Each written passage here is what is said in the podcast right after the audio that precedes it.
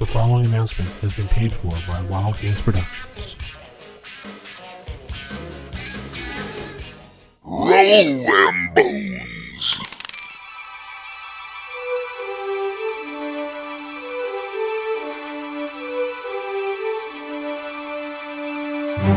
Welcome to the Save or Die podcast, a podcast about classic Dungeons and Dragons.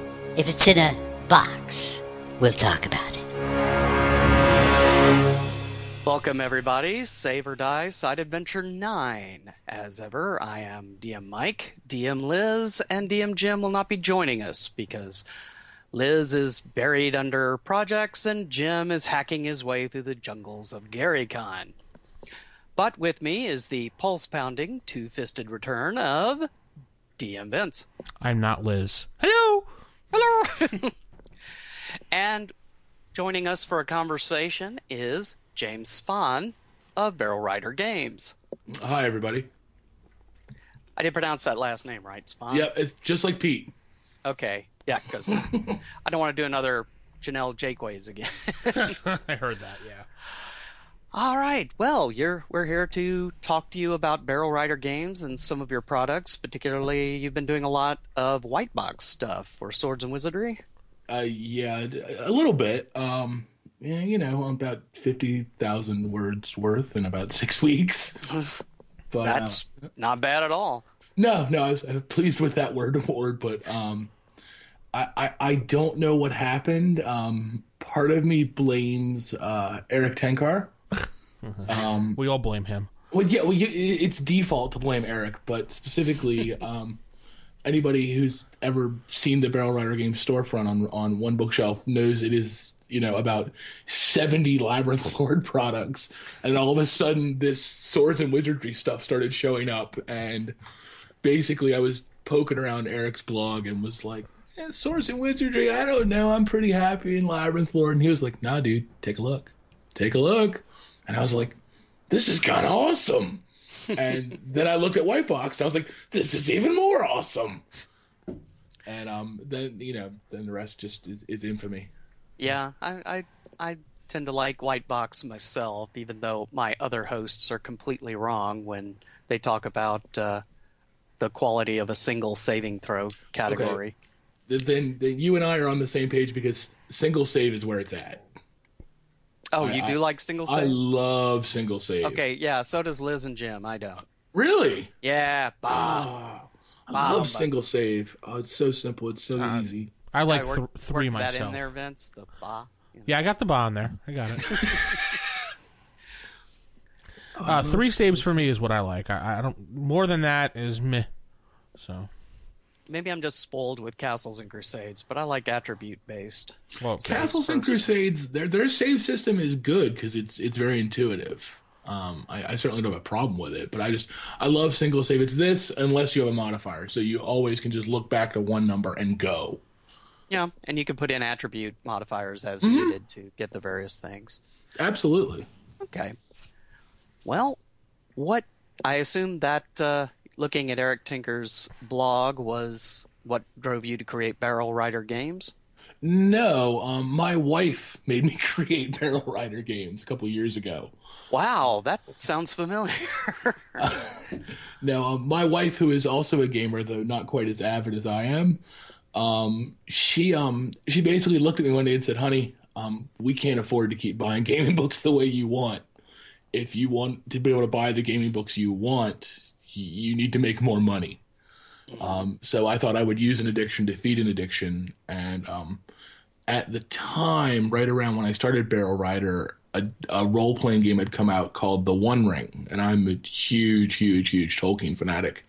And this was the most beautiful, wonderful expression of Middle Earth I'd ever seen grace a tabletop. I was in love with this game from page one. And I, when I picked up, I went, I will write for this game one day. And Barrel Rider Games was kind of a backdoor resume. Okay. Um, so that if the opportunity ever came up, then I could say, here's products I've published, and they might not immediately blow me off. And so that that was the impetus for Barrel Rider Games. It was just meant to be able to afford to uh, buy the occasional gaming book, and now it is a secondary source of income necessary for paying the bills.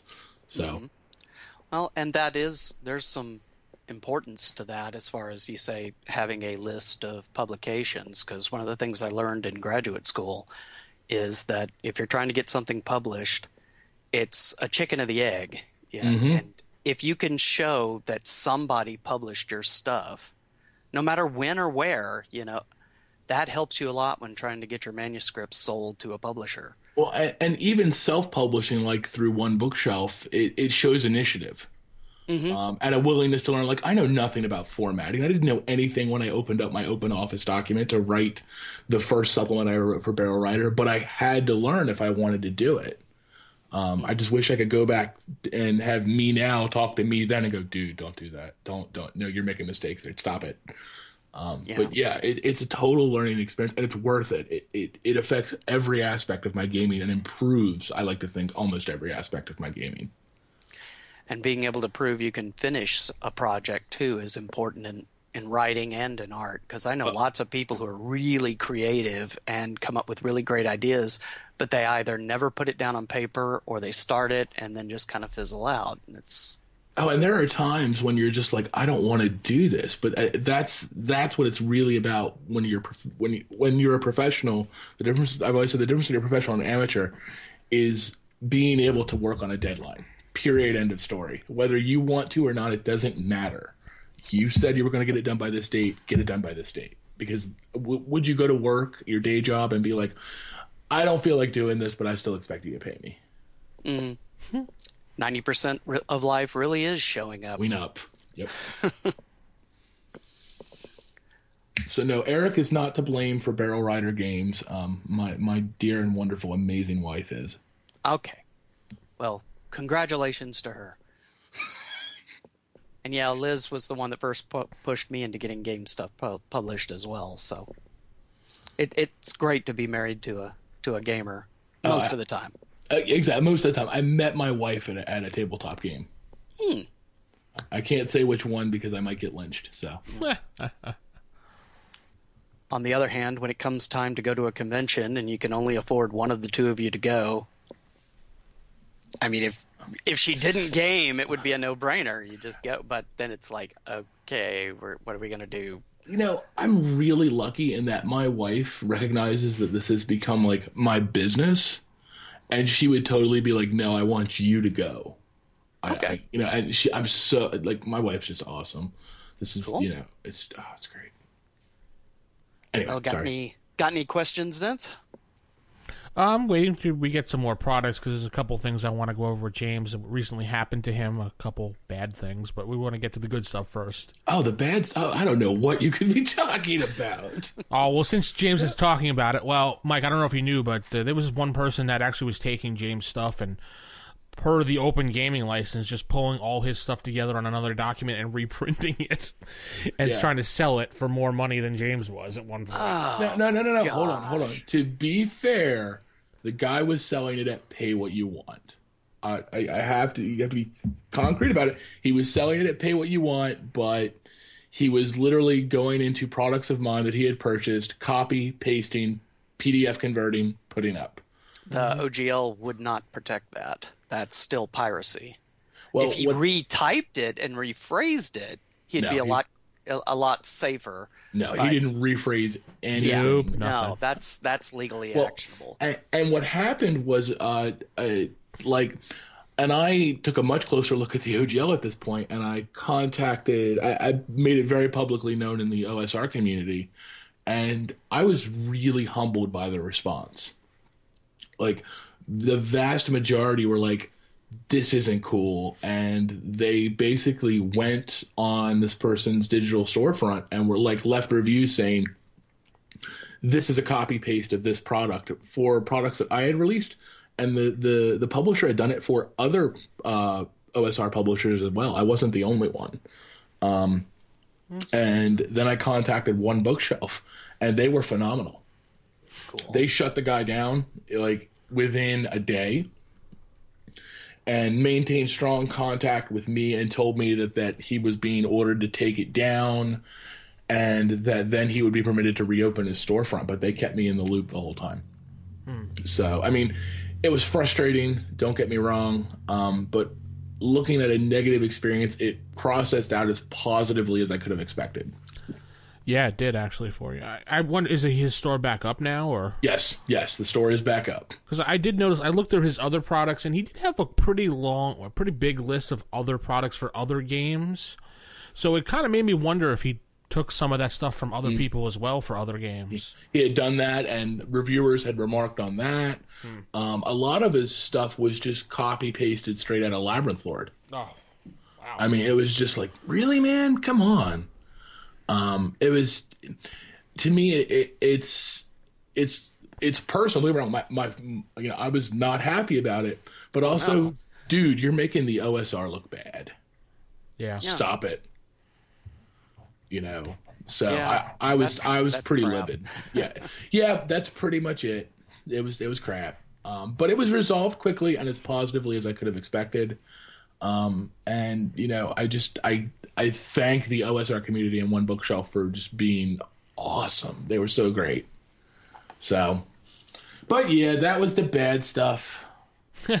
Well, yeah, Matt Finch definitely jumped all over the uh, the OGL and broke it down for everybody in those couple posts so we could figure out how to make sure your stuff was safe for the future. So Well, and I and I went. It's funny. I went back and checked the verbiage on almost every other product I had, especially my white box stuff because it was you know it's been popular, and I I just didn't want to see that happen again. yeah, Yeah. You know, so but yeah, um, and to me it was it was the there's the legal aspect, but the power of the public. This guy still has one star reviews on all his products, some of his products out there saying, you know, this is, you know, a blatant copy paste of that or this. So, I mean, the court of, you know, publicity ha- has been more powerful than, than legal action because I don't have the money for a lawyer and I highly doubt whoever did it has the money, you know, for compensation. So, Yeah.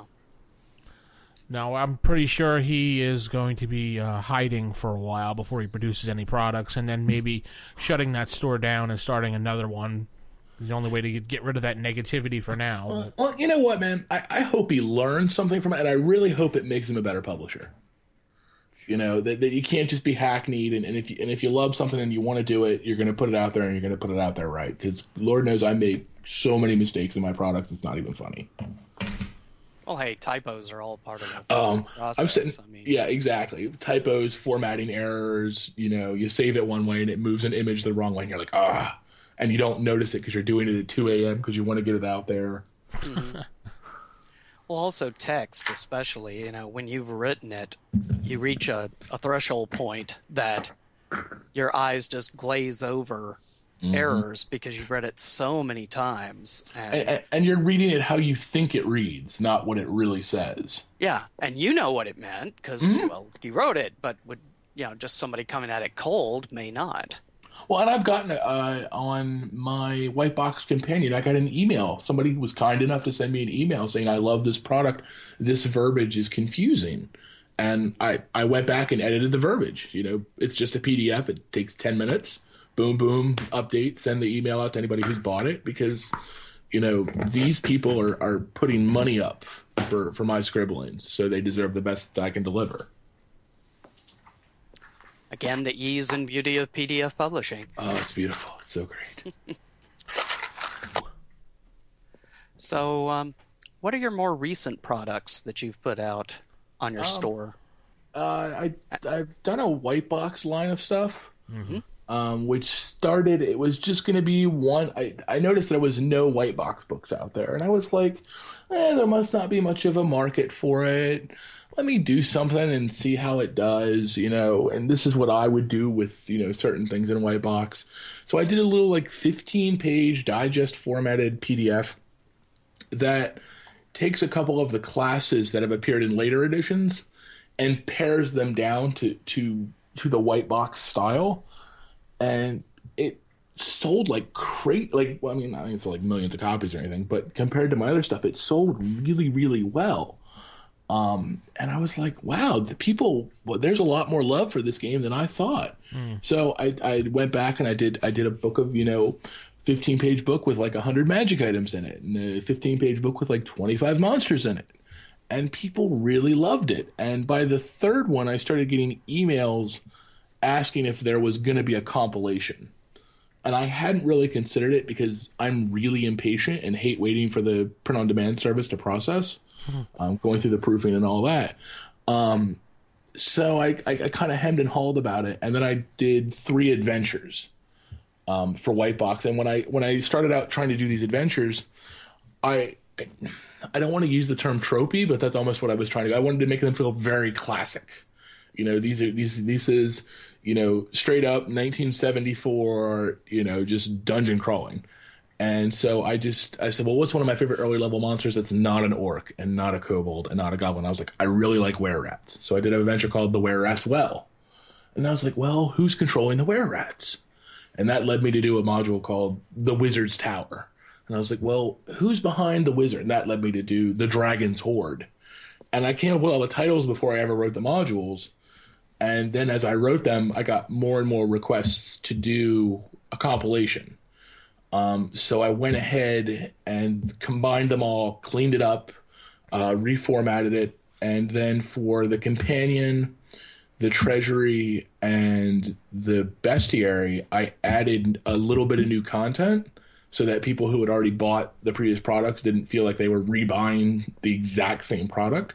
And I added a 30 page gazetteer to the back of it that was a setting for all three of these modules um, and I released it as the White Box Omnibus, and that has done phenomenally well for me.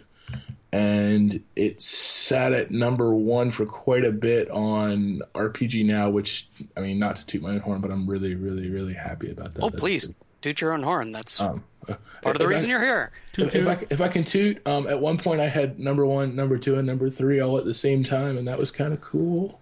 Yeah, you did for an entire weekend. One, two, three, and four at one point. Yeah, yeah, that was that was pretty cool. I was like, yay, validation. Hmm. Yeah. Yeah, I've noticed most swords and wizardry stuff that's been out there in the past have either been for the full rules or the new complete rules. It's mm-hmm. White Box never really got much attention, which I always thought was a shame because I like rules light systems. Well, that, that, and that was exactly. I was like, you know, and the the problem when you when I was writing for White Box is it's rules light. So when you add additional rules, how long before it becomes not rules light anymore? So it, it became really kind of a balancing act, particularly when writing the classes, of keeping that simplistic white box feel, that ease of play, but still being able to make a, a, comparatively complex concept like a bard or a ranger work uh, it was it was I had to do a lot of mulling about in my head, and I, in the end, when it comes to my class, I'm most proud of the classes that I did for the for the omnibus. Um, the classes, and I think the Wizard's Tower is probably the, of the three my favorite adventure. Okay, cool. Vince, uh, do you have any questions regarding Wizard's Tower? Uh, yeah, when you were sitting down writing the Wizard's Tower, which is uh, I'm looking at here right now, and while Mike was uh, chatting here with you, uh, you said it's a compilation. Or wait, is it? Well, the Wizard's Tower is part of the omnibus, but it's Right. also sold independently. right. Okay. But it's the third. If you were running the three modules together, which they can be, or they can be run independently, it would be the second in the trilogy. So, the Wizard's Tower. How? Just bring me through your your thought process on how you designed this module up for aspiring designers out there. I mean, I'm sure everybody's written their own module, but they don't know how to actually publish their own uh, uh, module. How did you sit down and put it on paper, translate it over to uh, obviously PDF or RPG now through OpenOffice? You said you used briefly Yeah. in the past, but how did you figure out how to put it together? Is what I'm looking at. Um, the hardest part for me when I'm writing a module is finding a map. Um, and I'm lucky enough to have, have found really good cartographers who are amazing. Um, both Matt Jackson and Dyson Logos both did maps for the three adventures, and I, I, I have to have like a, a, concrete idea of how the adventure is going to flow, and for me, that starts with the concept, i.e., the Wizard's Tower. Okay, that kind of tells you what the mod's going to be about, and then the location, because in my mind, um, a dungeon crawl is really just a a flow chart that you know happens to have a little more dimension to it. It lets the GM know how, in what directions the adventure is going to progress in a general sense, um, and making that progression exciting. So, like with the Wizard's Tower, it was about the characters exploring a Wizard's Tower, and the, every time I came to a question where what would I do in this room, I thought, what would a wizard powerful enough to have built a magic tower out in the middle of these terrible woods do? and I did that. Um, and and a lot of times I I mean a lot of times I'm I'm I'm not very nice. Um, some of the stuff in there is is pretty brutal, but it's I, I always try to make it not unfair. So like if you if there's there's one room where there's all these horrible evil runes and a summoning circle on the floor and obviously bad. And if the players don't mess with it, nothing bad will happen. And if they do, well, you kind of brought it on yourself. Well, yeah, and that's part of old school paradigm is knowing when to fight and when to run. So the, My the first wizard- module that I published had uh, had a pretty tough uh, bone golem essentially in this end room, and for first level characters, this was kind of tough. But I was sure to point out, you know, it will not leave the room, and this is a dead end. So it's like there's no reason for you to have to fight that thing. You can just leave and go do something else. And so the playtest groups got TPK'd on the thing. Nah. And I'm like, well, why were you doing that? Well, because we wanted to see what was in the room. Uh, Yeah, The- yeah. I, I have almost the exact same thing with a stone golem, which in white box I think is a sixteen or twelve hit die monster, and the module is for like fourth to seventh level characters.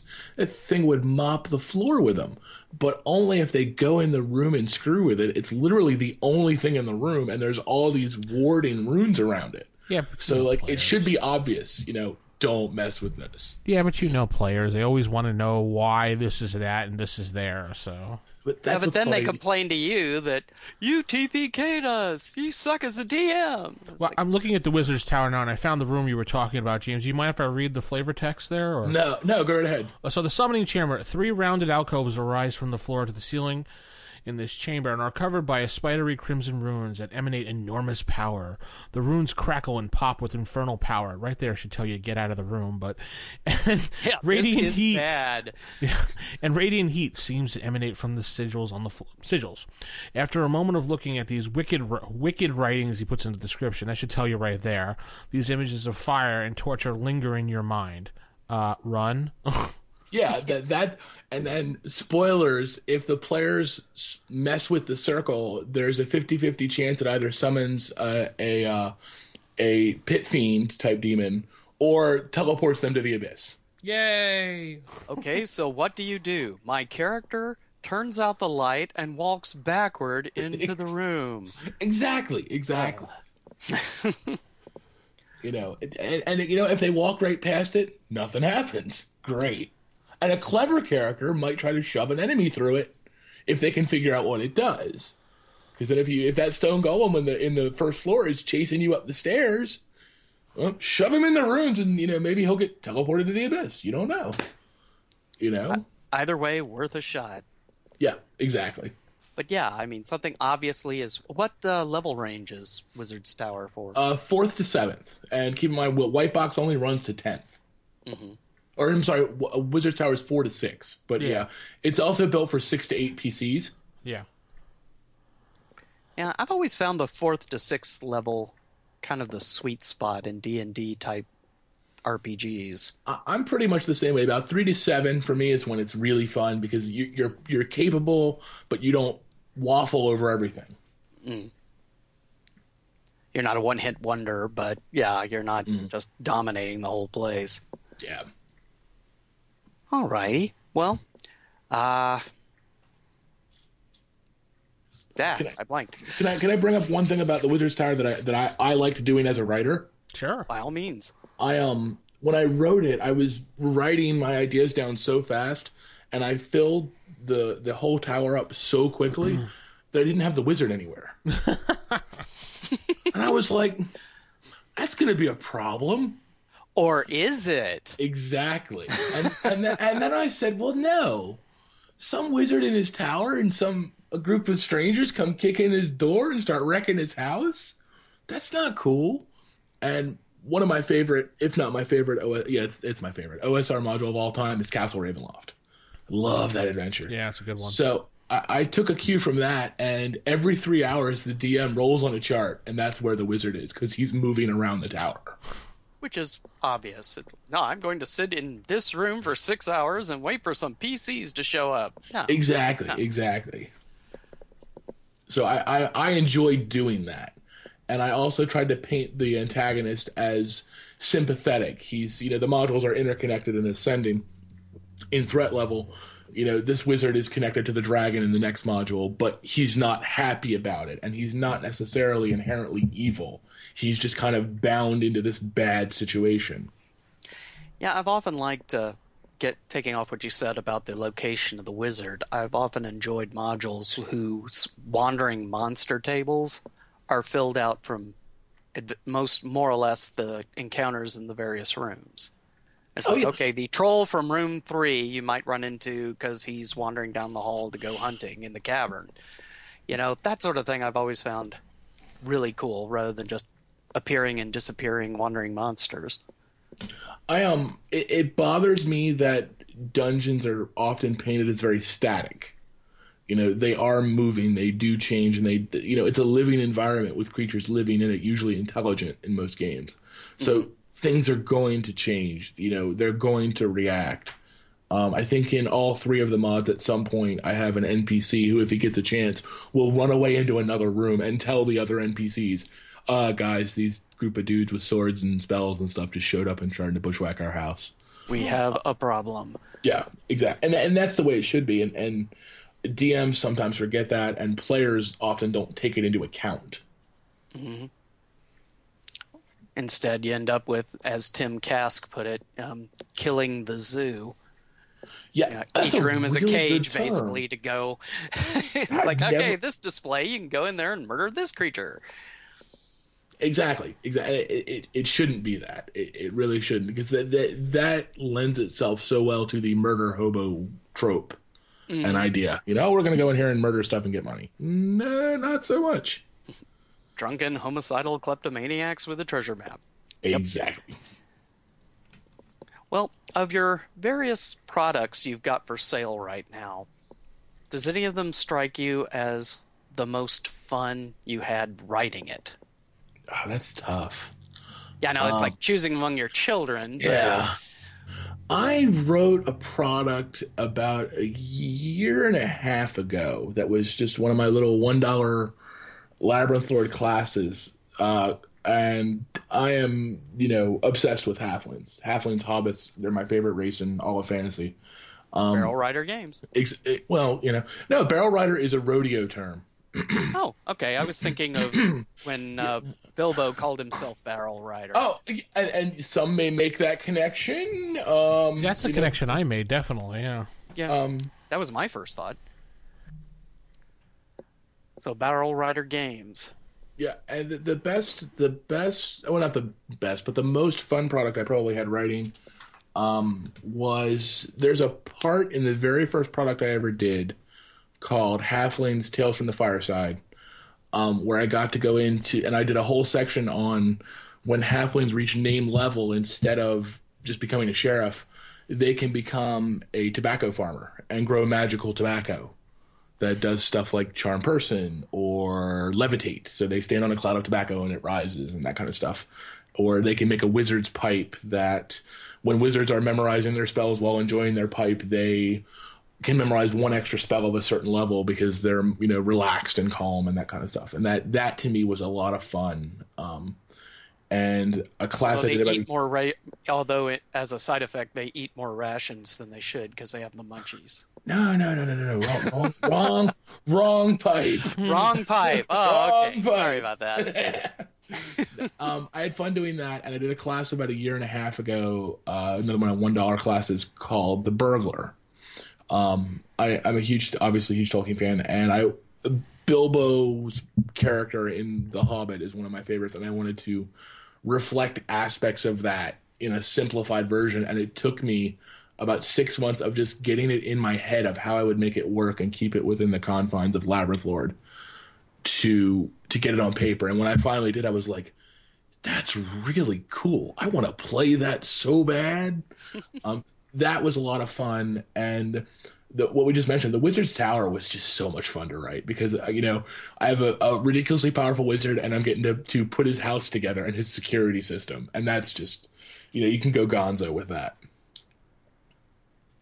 So, with the spate of swords and wizardry products, uh, do you see yourself uh, leaving Labyrinth Lord behind for a while?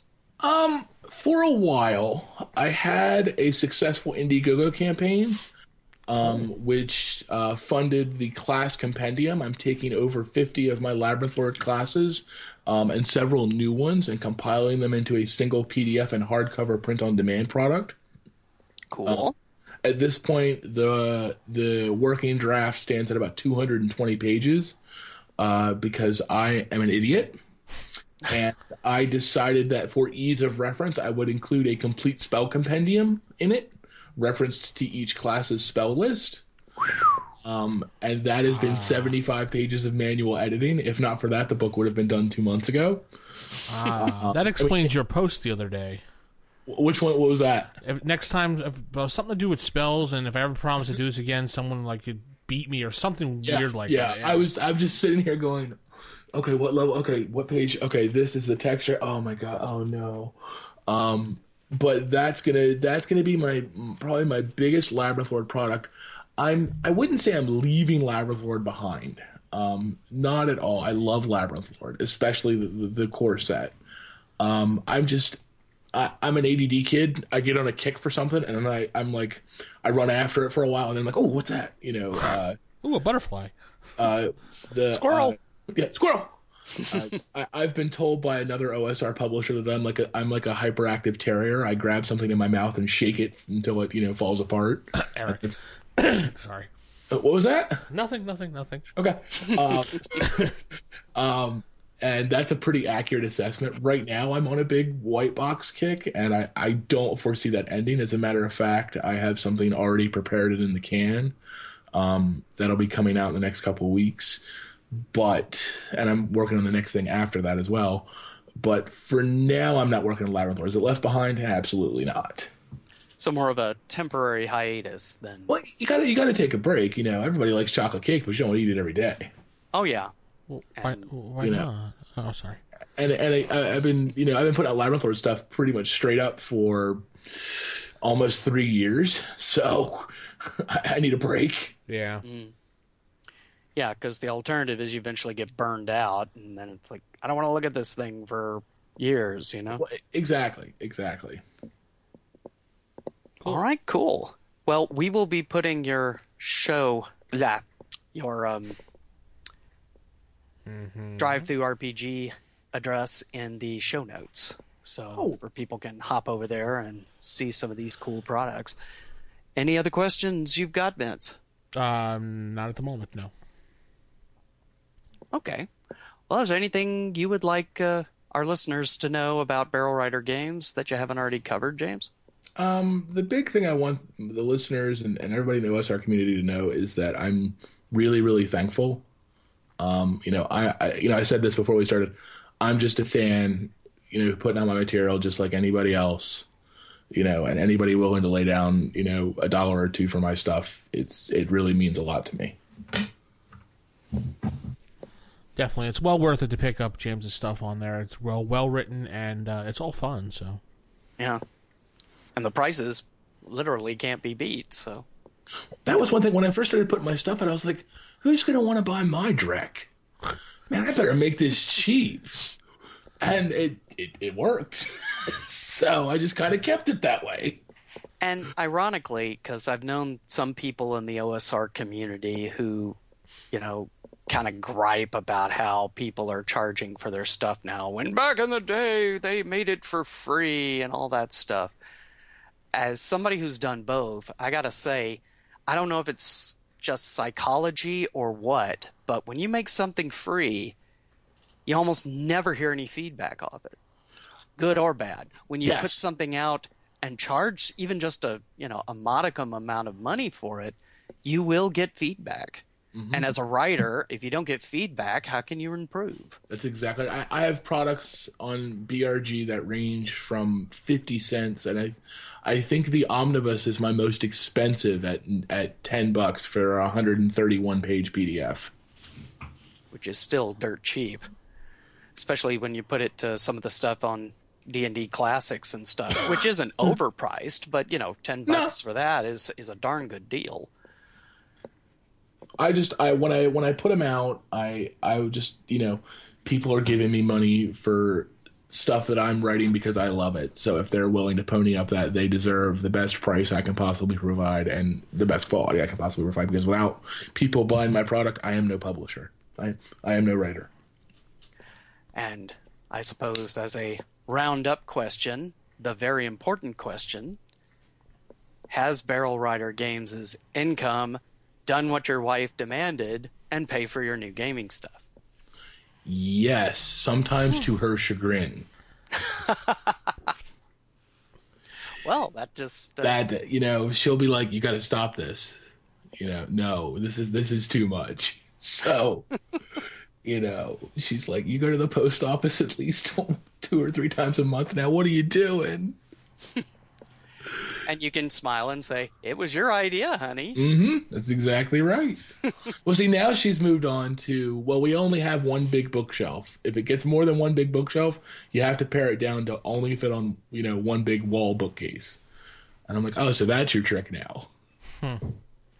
Yeah, I've got a bookshelf in my study that's got out of four sl- four shelves, three of them are gaming stuff, and then my closet is packed full of gaming stuff on built-in shelving and everything. And Liz and I were joking at one point, you know, you know what we need to do in here? I need to get rid of all these clothes because they really just get in the way of my games Darn clothes. and and and already like I think maybe it's only a quarter of the walk-in, you know, closet is closed to begin with. But now it's like, yeah, I got to get rid of these clothes. we have a um we have a, a spare bedroom in our home and that is the library and it's just it's ridiculous it's like so many books and my wife's like well you're never gonna play it i'm like even if i don't play it i have it and i could play it i don't know what the future holds And it's good for reference for jarring imagination too, even if you oh, never Oh, yeah. play the game. oh yeah. I've got some books that i i know i'll never play that are just chock full of you know great or just fun to read. Mm-hmm. You know they're just entertainment. And that and and my wife to her credit before I, I continue picking on her she does recognize that like you know i've got a way more osr books than i'll ever use but she does recognize that that's my wheelhouse and that's you know a professional point for me. So she really doesn't jump on me too bad for buying particularly osr books or games that she likes because she she still games on occasion but uh Well, since it's in the spare bedroom, you can you can rationalize it by saying you're providing lots of reading material for your guests. See? that's that's a really good idea i hadn't thought of that Yeah, you're you're thinking of them. That's what this. That's good. Alrighty, well, I guess uh, barring any other questions, thanks for very, thank you very much for showing up and talking with us this e- afternoon. And it, it's an honor. Um, I said it before the broadcast again.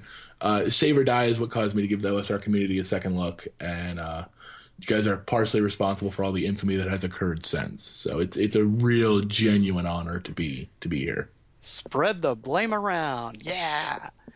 Well, we appreciate it, and we appreciate our listeners for tuning in to say, Side Adventure 9. Good night, everybody. Good night. We are.